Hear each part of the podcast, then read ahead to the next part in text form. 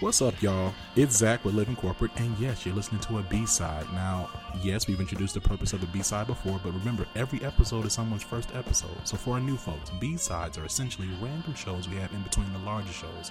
These are much less structured and somehow even more lit.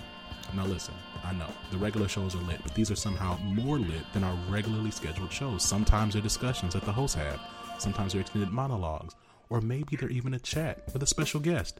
Today we have such a guest. Her name is Miss Angela Shaw. Angela is a public speaker, educator, and has functioned as an HR business partner for both the private and public sector.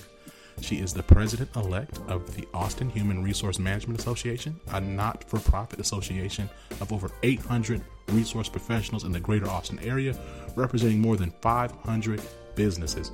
Angela, welcome to the show. Thank you so much, Zach. I'm excited to be here. And thank you for that intro. That was wonderful. No problem. No problem. So tell us a little bit about yourself. So I am a professional who started a little late getting serious about her career. And not that that's a bad thing. I certainly don't feel bad about it. And I'm proud to say now in my mid 40s, I'm finally on a career path that I want to be on. So just a little more about that.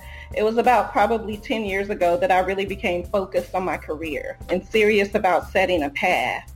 Uh, I was very intentional about going into HR.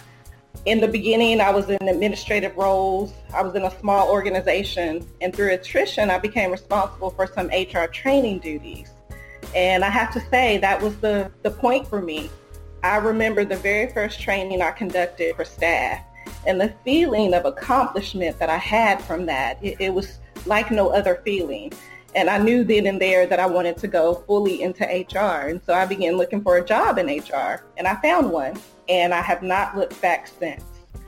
Um, I feel like at this point it's important to say, oh, noteworthy to mention that uh, I'm the only person in my immediate family of parents and siblings of seven people to graduate from college. And while they were supportive, sometimes the understanding of why I just have continued to push myself and to stay busy professionally hasn't always been there. And I love my family because they're an integral part of who I am and, and my base of, of where I come from. Um, but I didn't want to let where I came from define where I was going.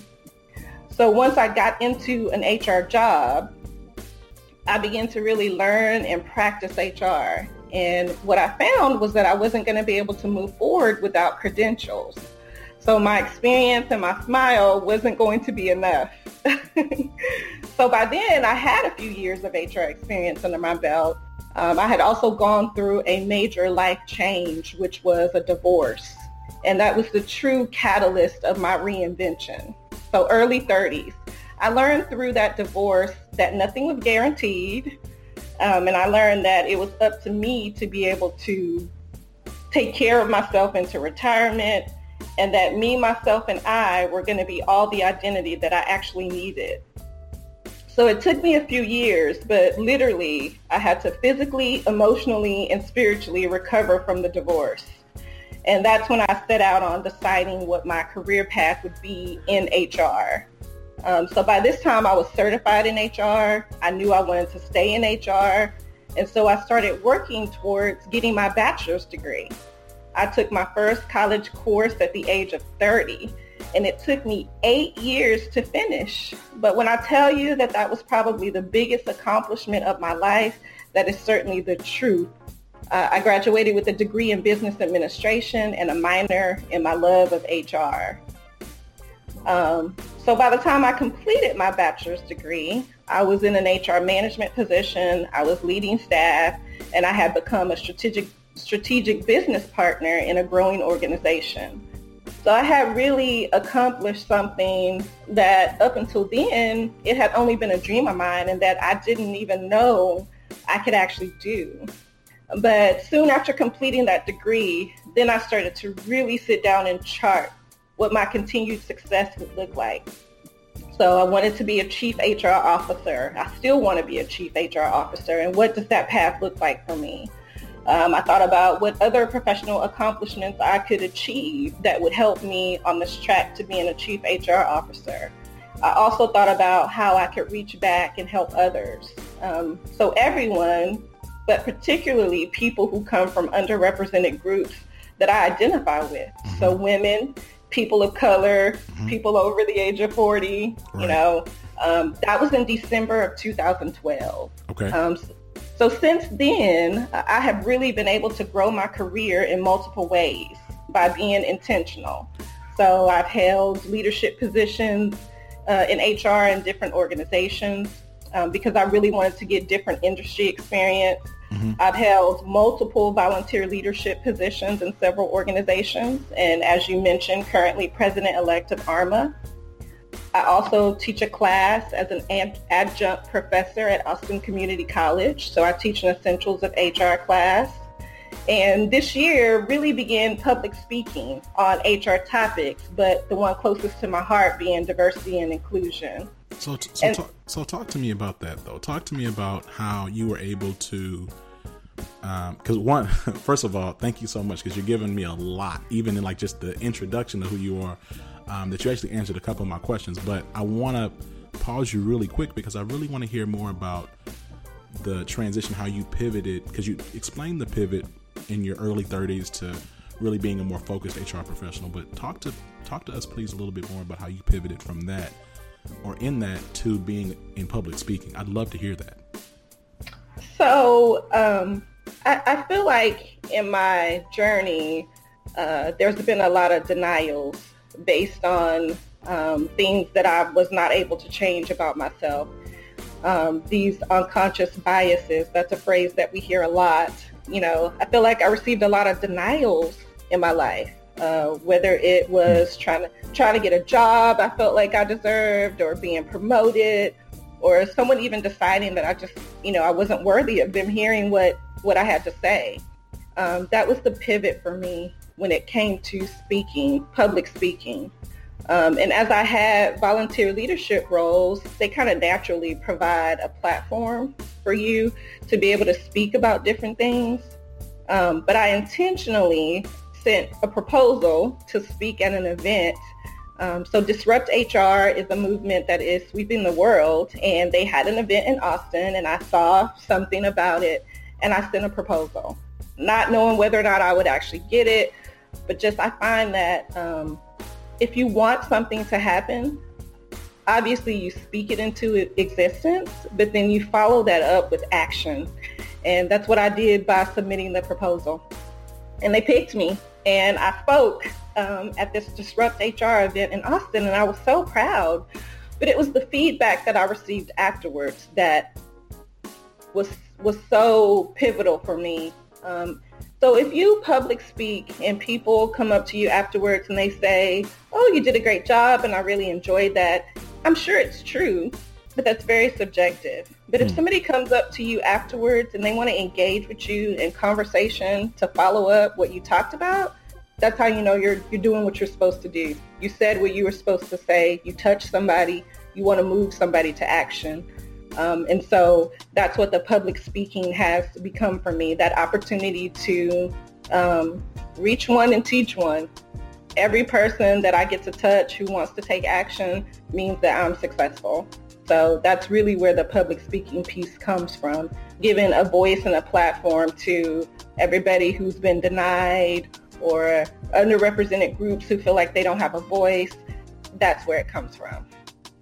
That's awesome. And so, you know, you've mentioned your age and you've mentioned just the, I think that's a critical part of your journey and your story, right? So, what advice would you have for older, more seasoned professionals who may feel like it's too late for them, considering that there's a perception that this current era is dominated by millennials, and that really, if you're if you're not within a certain age bracket, you're you don't count or you won't be heard as much. I'm curious because you know a lot of our listeners are younger professionals. However, we have professionals who are uh, Gen X and and who are even baby boomers, right? So, you know, when I listen to your story, I'm encouraged because it reminds me that there's no point in your life where it's too late to try something different or to uh, even reinvigorate yourself. And so I'm curious, do you have any advice for for the 30 something, even the 40 or 50 something out there who's looking to make a transition who who may have some questions or anxiety around how to go about doing that? I do. So I love to use my personal story as an example of hard work pays off and that no matter what doors are closed or how many glass ceilings you feel like they are, everybody has the opportunity to set a goal and then work towards that goal.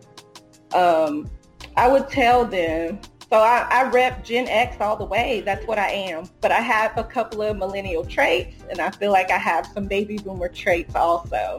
Um, so I would tell them to make sure they're setting their personal goals and make their goals about them. It's not about anybody else. They can't compare themselves to other people.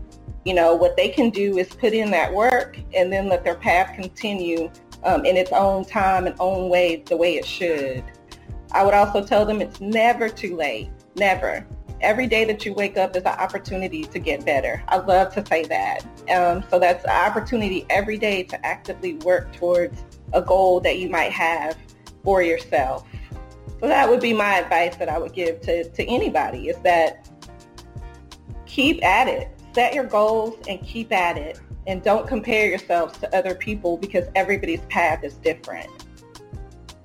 No, that's amazing, and I appreciate that, and I'm sure our, listeners appreciate that as well. Uh, so before we go, do you have any final shout outs, any any passing, any more words of wisdom that you'd like to share and impart for us? I do. So I'll start with the final words before I get the shout out. Okay. Um, I stopped keeping track of how many denials I received. So I think anybody who's in an underrepresented group knows what I'm talking about when it comes to these denials that are, are real. But I stopped keeping track of the denials and instead I started keeping track of my successes that I've had in my journey. And so my final words of wisdom to anybody is to do that. No one's stopping you but you. So stop keeping track of those denials and start keeping track of your successes. And as my final shout outs, I want to shout out anybody out there who is working towards a goal and feels like you're alone. You are not alone and your hard work is not in vain. Hard work pays off and I'm a prime example of that. Um, and lastly, Zach, I just want to thank you for giving me some time to tell my story. I mean, I hope if there's at least one person out there who hears the story and feels in any kind of way inspired, then we did our part. I also want to tell you I'm a fan of yours. I wish you success in everything that you do and everything that you want for yourself, and I will always be a supporter. Angela, first of all, thank you so much for the love. Thank you for your time. Thank you for sharing your story. It's a wonderful story, and it's a story that needs to be told because I believe that we live in a time today where you know social media and just the way that the way that we consume content it's easy just to think that you know only a select few can be successful right? But to your point it's about working hard it's about being intentional it's about being consistent um, and it's about being true to who you are and true to your own story right? So you epitomize that and i'm really just thankful to have you here. I definitely want to shout you out. I want to shout out the austin human resource management association and, and i want to make sure that we have you back on the show. Absolutely. Thank you zach Awesome. Well, look, that does it for us today, guys. Thank you for joining us on the Living Corporate podcast. Make sure to follow us on Instagram at, at Living Corporate, Twitter at Living Corp underscore pod, and subscribe to our newsletter through living-corporate.com. If you have a question you'd like for us to answer and read on the show, make sure you email us at livingcorporatepodcast at gmail.com. Don't forget, we also have a Patreon. So if you'd like to support us through Patreon, make sure to check out the links and information in the show notes below. My name is Zach. You've been talking with Angela Shaw. Peace. Living Corporate is a podcast by Living Corporate LLC. Our logo was designed by David Dawkins. Our theme music was produced by Ken Brown. Additional music production by Antoine Franklin for Musical Elevation. Post production is handled by Jeremy Jackson. Got a topic suggestion? Email us at livingcorporatepodcast at gmail.com. You can find us online on Twitter, Facebook, Instagram, and living-corporate.com. Thanks for listening. Stay tuned.